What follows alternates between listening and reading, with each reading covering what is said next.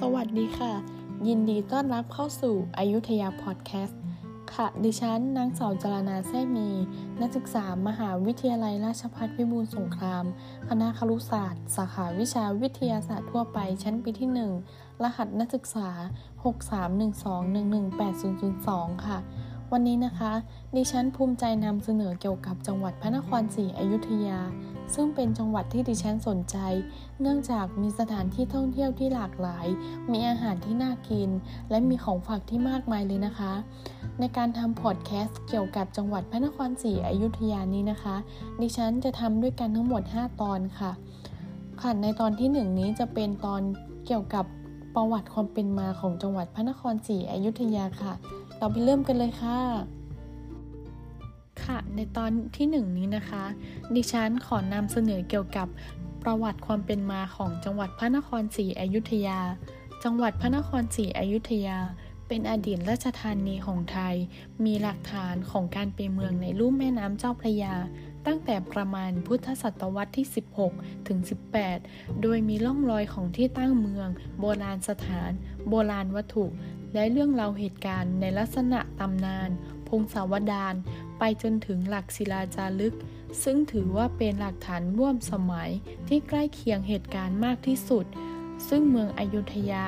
หรืออยุธยาศรีรามเทพนคร หรือเมืองพระราม มีที่ตั้งอยู่บริเวณด้านตะวันออกของเกาะเมืองอยุธยา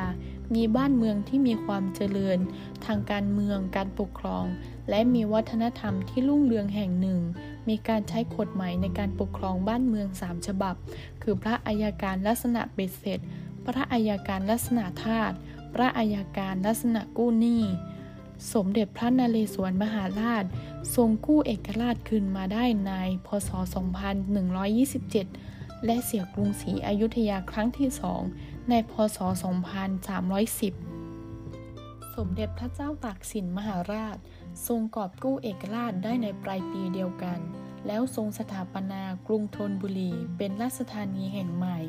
โดยกวาดผู้คนจากกรุงศรีอยุธยา ไปยังกรุงธนบุรีเพื่อสร้างเมืองใหม่ แต่กรุงศรีอยุธยาไม่ได้กลายเป็นเมืองล้าง ยังคงมีคนรักถิ่นฐานบ้านเดิมอาศัยอยู่ และรัษฎรที่หลบหนีไปได้กลับเข้ามาอยู่รวมกัน ต่อมาได้รับการยกย่องเป็นเมืองจัตวา เรียกเมืองกรุงเก่าพระบาทสมเด็จพระพุทธยอดฟ้าจุฬาโลกมหาราช ทรงยกเมืองกรุงเก่าขึ้นเป็นหัวเมืองจัตวา เช่นเดียวกับสมัยกรุงธนบุรี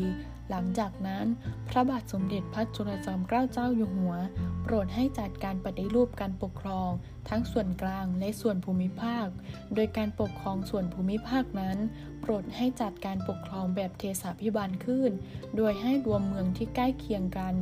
3-4 เมืองขึ้นเป็นมณฑล มีค่าหลวงเทสาพิบันเป็นการปกครอง โดยในปี พศ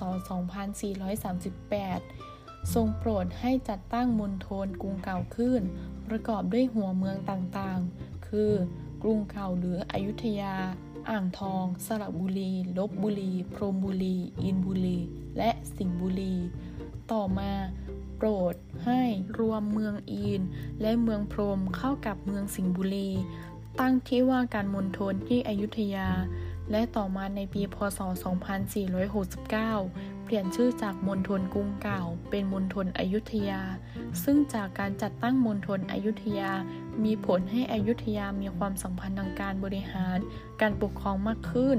การสร้างสาธารณูปโภคหลายอย่าง มีผลต่อการพัฒนาเมืองอยุธยาในเวลาต่อมา จนเมื่อยกเลิกการปกครองระบบเทสาพิบาล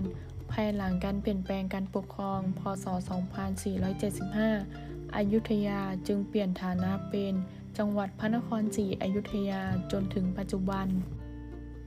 ในสมัยจอมพลปพิบูลสงคราม เป็นนายกรัฐมนตรี มีนโยบายบูรณะโบราณสถาน ภายในเมืองอยุธยาเพื่อเป็นการฉลอง 25 พุทธศตวรรษ ประจวบกับในปี พศ 2498นายกรัฐมนตรีประเทศพม่า เดินทางมาเยือนประเทศไทย และมอบเงินจำนวน 200,000 บาท พื่อปฏิสังขรณ์วัด และองค์พระมงคลบพิษเป็นการเริ่มต้นการบูรณะโบราณสถานในอยุธยาอย่างจริงจัง ซึ่งต่อมากรมศิลปากร เป็นหน่วยงานสำคัญในการดำเนินการ จนองค์กรการศึกษาวิทยาศาสตร์ และวัฒนธรรมแห่งสหประชาชาติ หรือยูเนสโก มีมติให้ขึ้นทะเบียน นครประวัติศาสตร์ พระนครศรีอยุธยาเป็นมรดกโลก เมื่อวันที่ 13 ธันวาคม 2534 มีพื้นที่ครอบคลุมในบริเวณโบราณสถานเมืองอยุธยา อาณาจักรกรุงศรีอยุธยา เป็นราชธานีมาตั้งแต่วันที่ 3 เมษายน 1893 จนถึงวันที่ 7 เมษายน 2310 เป็นเวลายาวนานถึง 417 ปี มีประวัติในการปกครอง การกอบกู้เอกราช วิทยกรรม และด้านขนบธรรมเนียมประเพณีมากมาย เป็นเมืองที่อุดมสมบูรณ์ด้วยพืชพันธุ์ธัญญาหาร ดังคำกล่าวว่าในน้ำมีปลา ในน้ำมีข้าว ทั่วทั้งจังหวัดพระนครศรีอยุธยายังมากมายไปด้วย วัดวาอาราม ปราสาทราชวังและปูชนียสถาน ปูชนียวัตถุมากมาย รุงศรีอยุธยา มีพระมหากษัตริย์ปกครองอาณาจักรสืบต่อกันมา 33 พระองค์ มีราชวงศ์ผัดเปลี่ยนการครองอาณาจักรรวม 5 ราชวงศ์ได้แก่ 1. ราชวงศ์อู่ทอง 2. ราชวงศ์สุพรรณภูมิ 3. ราชวงศ์สุขโขทัย 4. ราชวงศ์ปราสาททอง 5. ราชวงศ์บ้านภูหลวง ค่ะในตอนที่หนึ่งนี้นะคะดิฉันขอนำเสนอเกี่ยวกับประวัติความเป็นมาของจังหวัดพระนครศรีอยุธยาเพียงเท่านี้ค่ะ ค่ะ และรอติดตามตอนต่อไปด้วยนะคะ ซึ่งตอนต่อไปนั้นเราจะนำเสนอเกี่ยวกับอะไร รอติดตามชมด้วยค่ะ สวัสดีค่ะ